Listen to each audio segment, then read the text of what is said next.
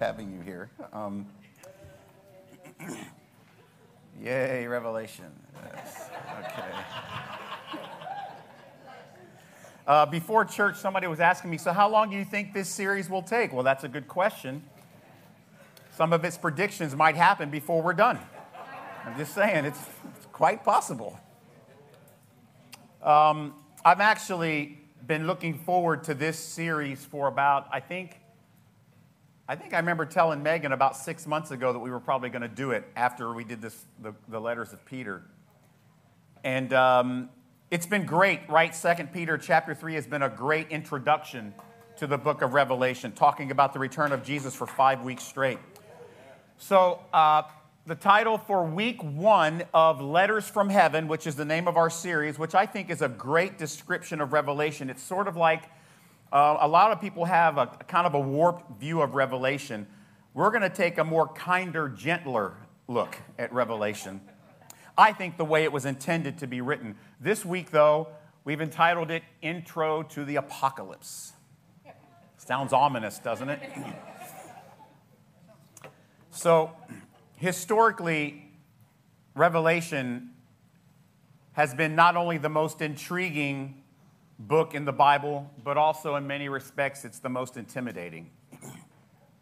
Yet somehow, even though it's talked about a lot, in many ways, I believe it's also the most neglected book in Scripture, especially by individual believers. My experience as a pastor, and I, I know this is anecdotal, so it's not like I did a survey or anything, but my experience as a pastor is that most Christians are barely familiar with the book of Revelation, especially not as familiar as they are with many other books in the Bible. Most have probably, for example, read Genesis, the letters of Paul, the book of Acts, far more often than they have actually read Revelation. As a result, I feel like what most people think they know about Revelation they have relied upon what others have told them about it. Many have been taught that Revelation is about codes and riddles and clues and puzzles, sort of like a, like a Christian version of Nostradamus. I suspect that most Christians probably consult Google about what Revelation means more than just reading it for ourselves or in community. As a result, there's perhaps more innocent, and I think it's innocent, there's innocent misunderstanding of Revelation more than any other book in the Bible. Many Christians can't seem to resist the urge, excuse me, to collate the images in Revelation right alongside with current events and world news headlines. As a matter of fact, each generation of the church has tried to do this, tried to infuse their contemporary experience and their contemporary news and world events into the pages of Revelation. People have inserted everything from presidents to popes to governments to wars to pandemics and famines into Revelation. People try to interpret the images in Revelation literally Others approach it like it were some great big Sudoku puzzle. Did I say that right? Sudoku? Some use it, unfortunately, as inspiration for doomsday preparation, a manual for surviving this inevitable global future economic catastrophe. Many have used Revelation to elevate themselves, claiming special prophetic insights to unlock its hidden secrets. Revelation has been unrightfully used to divide and splinter the church of Jesus based upon erroneous end time interpretations, which so far, all of which have been wrong. None of these was the purpose or the intention of John when he wrote Revelation. So, what is the purpose of this book? Well, it's very simple. In the beginning, to reveal Jesus to us in ways we have never seen him before. I mean, shouldn't that be more compelling than all the other stuff that people try to say Revelation is about? It's a handbook to know more about Jesus than you could ever have learned from any other book in the Bible. Wouldn't that be motivation enough to read it? So, we're going to start this week in Revelation chapter 1. We're going to look at verses 1 through 5. And next week, we'll probably do a little bit of double back, but I just wanted to start with these first five verses. Revelation chapter 1, verses 1 through 5. Are you ready? The revelation of Jesus Christ, which God gave him to show his servants. Let me read that again. The revelation of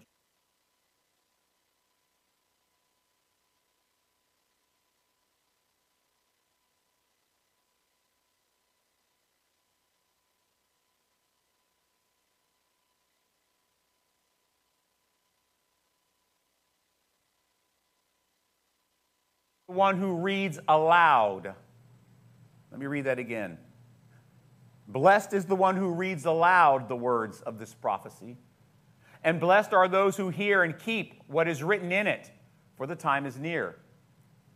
John to the seven churches that are in Asia, grace to you and peace from him who is and who was and who is to come, and from the seven spirits who are before his throne and from Jesus Christ, the faithful witness, firstborn of the dead and the ruler of kings on earth, to him who loves us and has freed us from our sins by his blood. I got to tell you, I think when I look all throughout Scripture, this is probably the best introduction verses of all of them. all right, so let's break down this first passage. And really, what I'm going to do is break down all of the book of Revelation pretty much in this historical application today, which is this the church needed hope. I'm talking about the first century church. We'll later learn that the Apostle John wrote this at a very advanced age, in his 90s, in a prison on an isolated island called Patmos. When he wrote this in about 90 AD, the persecution of the church by Rome had really begun to escalate. Nero is now off the scene, and other Roman emperors have taken it and doubled it and tripled it. The sad thing is, and the scary thing is, this persecution was just getting started and would continue for another 350 years. Things would get far worse. To give you perspective, the church was persecuted in a bloody, brutal fashion far longer than the United States has been a country. The church is barely 60 years old at this moment in 90 AD. The universal church was under heavy attack from Satan, who obviously clearly wants to wipe it out. It was brutal, it was bloody, it was, in fact, a, an actual scary time to believe in Jesus. American Christians let's just be real, we can't even comprehend what real persecution is. We like to think we can and we think we're persecuted, and maybe we are to some degree, but nothing like the readers of Revelation in the first century. See, at this point, Jesus knows his church desperately needed some assurance. His church desperately needed some comfort and some encouragement directly from heaven as they tried to live faithfully, doing the work of royal priests, proclamation, integrity, and industry as they waited for Jesus to return. Revelation was supposed to be a comfort that would inspire them to wait patiently, faithfully for that day.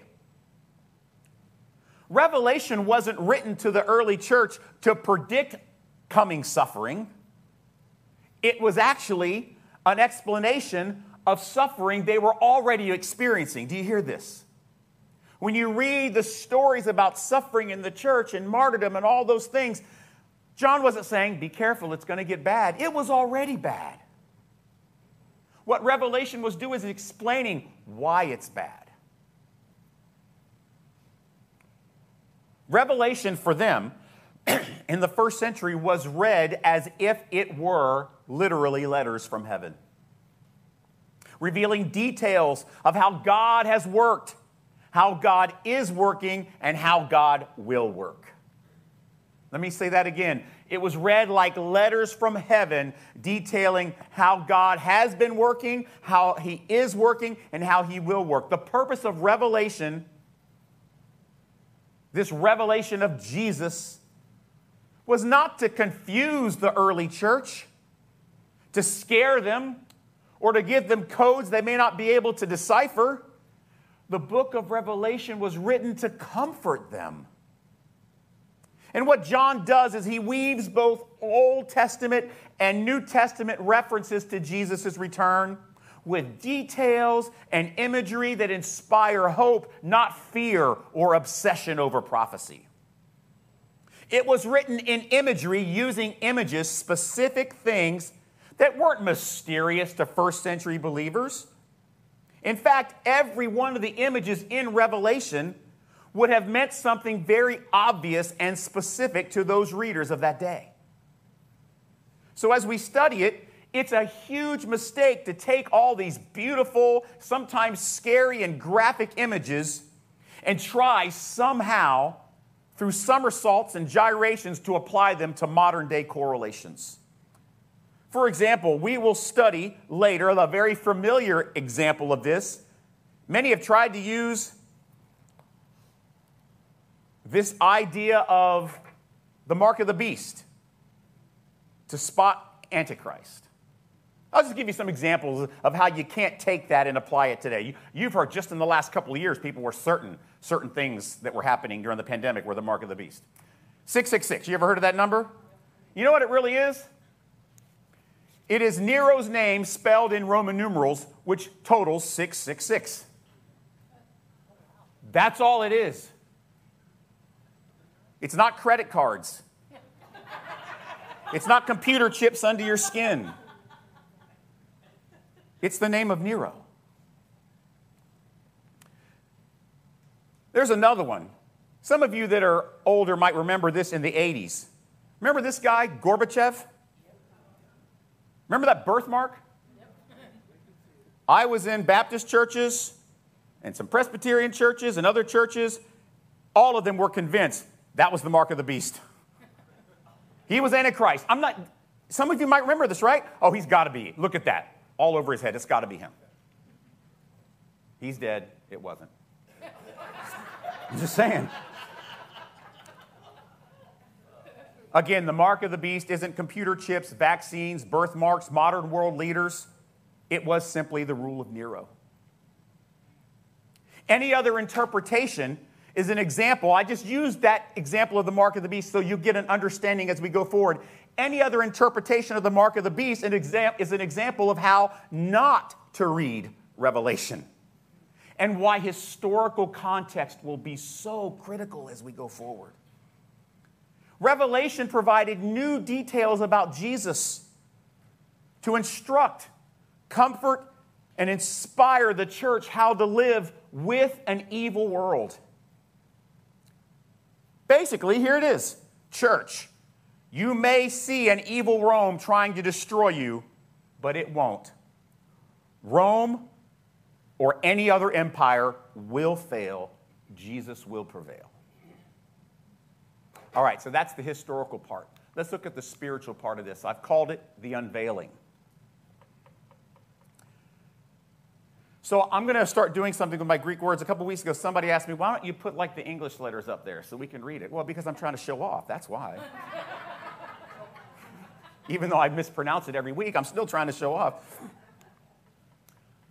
Apocalypsis. This is the word revelation in Greek. We get our English apocalypse. You see that? It means literally a revelation or unveiling. This is the actual name John gave his book. So, what are your first thoughts when you hear the word apocalypse? I feel like the word apocalypse has been branded with an unfortunate connotative meaning that is associated with anxiety and fear and global disaster. Apocalypse isn't a nuclear war. It's not a one world government. It's not being overrun with zombies. Although I like that show. Apocalypse means a revealing, a pulling back of a curtain. This word apocalypse excuse me, actually appears 18 times in the New Testament. It is never associated, never, with a disaster, with a war, with a catastrophe. Ever. It's always about the revelation of truth.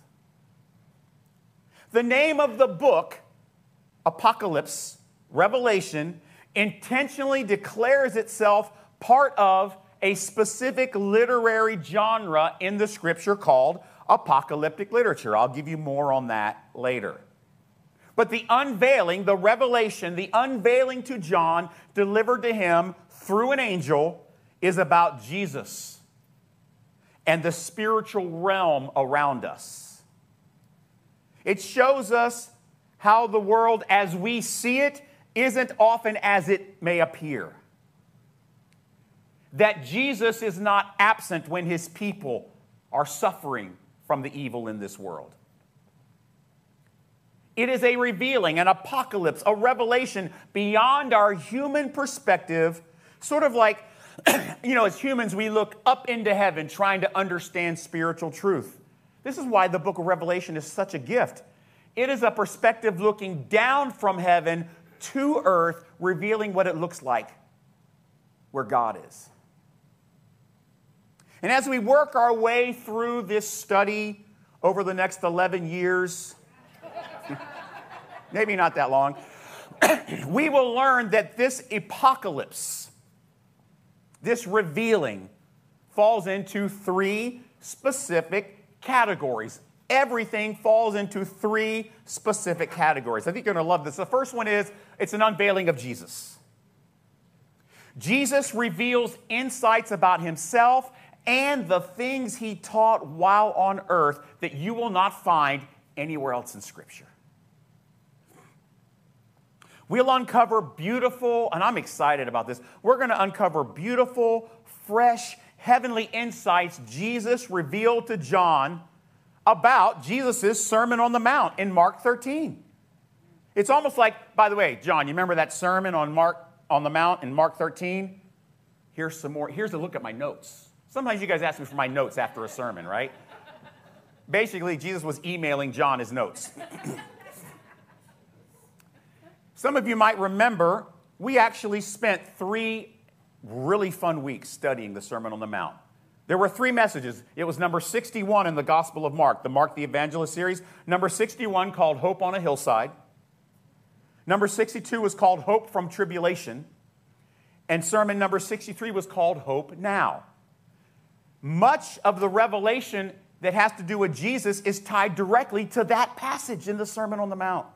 And so, for you to get the full benefit of this series, I would recommend you go back and watch those three sermons or listen to them on the podcast. It's as if Jesus said, Let me review all the things I taught you during those three years from a heavenly perspective. Let me show you how the sermon sausage was made, if you will. the next category that all this unveiling falls into is the unveiling of the prophets. Jesus also gave John a heavenly perspective on past Old Testament prophecies, how they were fulfilled, revealing how God has worked.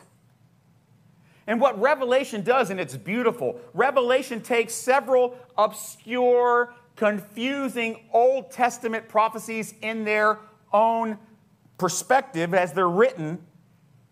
And what John does through Jesus is he lays these confusing old prophecies bare, fully revealing their entire truth and their entire meaning. Now, interestingly, there are no direct quotes from the Old Testament scriptures, but there are, get this, 200 and 75 references to Old Testament prophetic symbols and images and colloquial phrases that people reading would recognize. Oh, that's from Isaiah. Oh, that's from Daniel. Oh, that's from Hosea or that's from Malachi.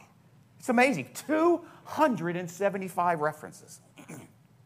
references that will point us back directly to these prophecies and removing, I just love this, removing any obscurity in their original Old Testament settings. We'll discover how Revelation explains the many beautiful, this is important, how to read Revelation. It reveals the many beautiful cyclical concepts in Old Testament prophecy. How each time these prophetic cycles appear, the pattern becomes clearer and more intense. It's kind of like when you hear a train coming from a long way away and you think it's a whistle. Oh, yeah, it's a whistle. Yeah, that's a whistle. Oh, it's a brown train. Oh, it's a train carrying coal. Oh, it's a train carrying coal made by whatever company. And then you see it go by. Each time the cycle happens, the prophecy becomes clearer. That's what Revelation does. Then there's a third category where the unveiling will fall into. And this is beautiful. It unveils how God works. Wouldn't that be good to know? Revelation reveals the details and patterns in these cycles of prophecy of how God has worked throughout Scripture to do what? Preserve his chosen from evil. From Adam and Eve to Noah to Lot's family in Sodom and Israel and the church versus earthly empires, all of those are in the apocalypse, the revelation. Unveiling how God calls out his chosen from darkness into light, like he did for you that day he called you to salvation. How God refines them, his elect, his beloved. How he redeems them.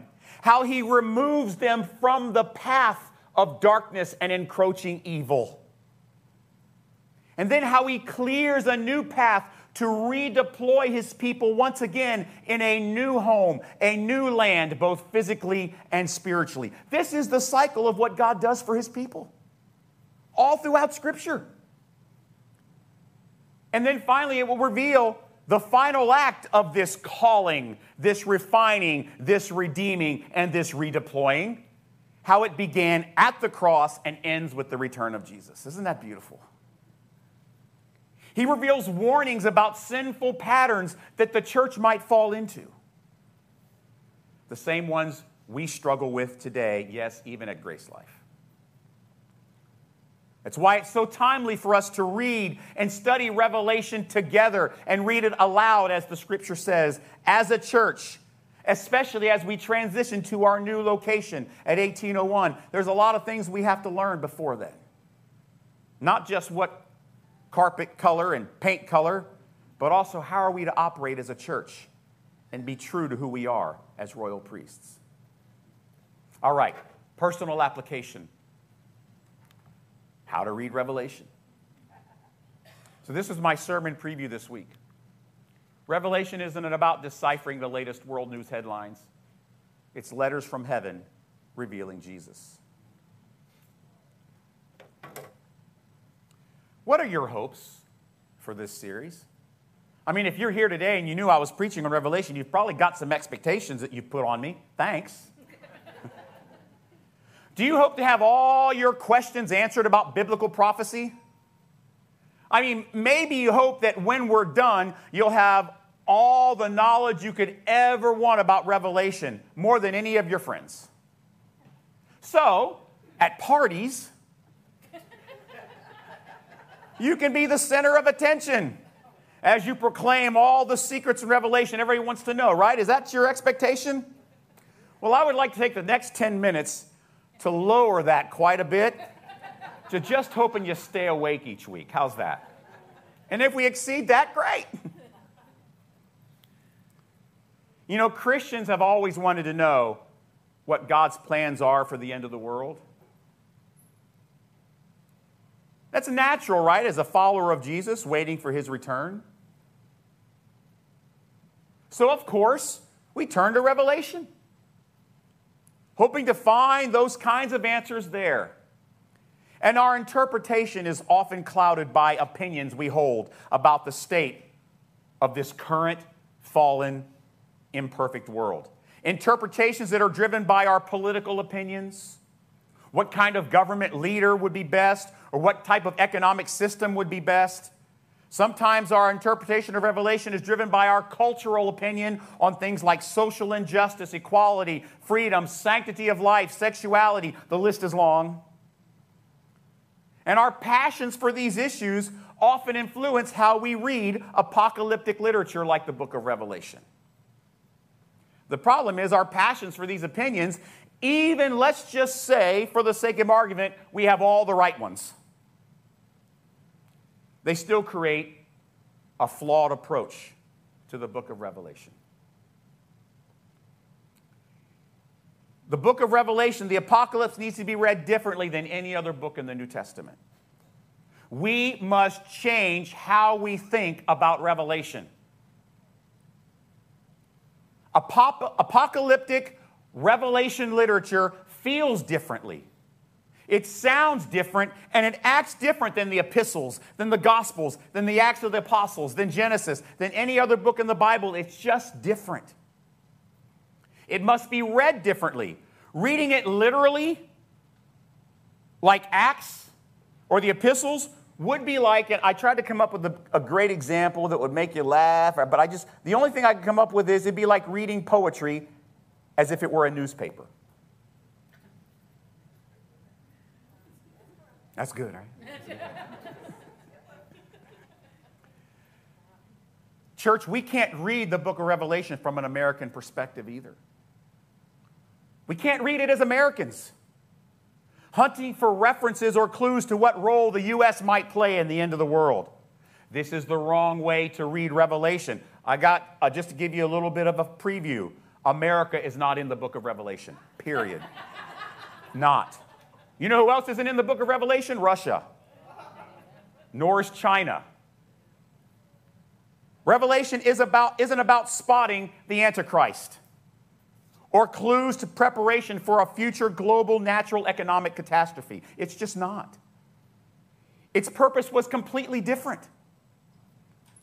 If you are reading Revelation to understand today's current global events, you're not reading it the right way. If you're reading it to win political arguments, you're not reading it the right way. If you're reading it as a puzzle that you can try to put the pieces together to predict the future, you're not reading it the right way.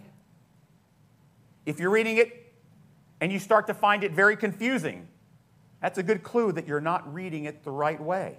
Well, how can you say that? It is confusing. Not if you read it with its intended purpose. And what is the intended purpose? Blessed is the one who reads aloud. I just love that he puts that in there. That means read in community. We've been hitting that pretty hard, haven't we, for a few months about reading scripture in community? Blessed is the one who reads aloud the words of this prophecy. And blessed are those who hear and who keep what is written in it, for the time is near. When we begin to approach Revelation with the proper understanding of its purpose, that removes the fear and the confusion and the intimidation. It's an unveiling of Jesus providing for us something that is designed to inspire us in how we should live as we wait for his return. It is a message of hope as urgently and vitally needed today as it was in the first century. And that is this no matter what happens on earth, when it comes to God's people, Jesus is in control. No plans by men or demons can ever derail the work of Jesus. He has always and will always prevail over evil. He is currently prevailing over evil. And as the cycles that we learn about, the seven cycles in Revelation teach us, we will see he will prevail in the end. It is an inevitable end. It reveals, prag- I love this part. Revelation will reveal to us pragmatic, practical tools to identify and respond to our ongoing battle with the forces of darkness that are all around us. Some of them are prevalent in your life today. Some of them are prevalent in your relationships. Some of them are prevalent in your relationships with one another in this room. We have to be aware of that and know how to deal with it. It's a revelation of how Jesus has, is, and will deal with evil. How God has worked, is working, and will work. It's letters from heaven with beautiful imagery Yes, parables and illustrations and metaphors that will comfort us in this fallen world. It's why John says, Blessed are those who read aloud. He doesn't say blessed, he doesn't say confused are those who read it. He doesn't say scared of those who read it. He doesn't say obsessed with today's headlines are those who read it. He says blessed are those who read it. My suggestion for you as we start this read Revelation for yourself without Google telling you what it means. Just read it all the way through. Not to learn about the future, but for this motivation just to learn more about your Jesus. As you do that, and as we read it together aloud each week, we will begin to see as a church family Christ revealed in ways we've never seen before. I mean, shouldn't every follower of Jesus want to know more about Jesus? Shouldn't that interest you? That's revelation. It will inspire us with courage to let go of our ridiculous, never ending obsession with this life and all of its brokenness and its struggles and its disappointment and its pain. It will raise the hope and anticipation in our hearts for that day that we meet our Jesus face to face. And that's my prayer for our church in this series. That should be our prayer that reading Revelation aloud together will cause our obsession with this world to decrease and inspire our devotion to Jesus to increase. Heavenly Dad, we're excited about reading your apocalypse. We're excited to learn more about our Jesus who has called us, is redeeming us, is removing us from evil, and has a plan to redeploy us in a new home. Lord, give us wisdom to spot the patterns of how you have worked, how you are working, and how you will work. Lord, give us the ability to see the pragmatic examples of how we can best respond to the spiritual realm of evil that is around us. Lord, help us to dismiss all our preconceived notions about what this beautiful, incredible, inspirational, positive book is. Help us learn new things about you that we never would have learned from any other book in the Bible.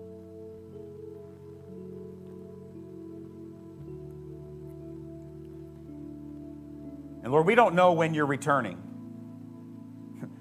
Hopefully, we get through this series. but if not, we pray that you would use revelation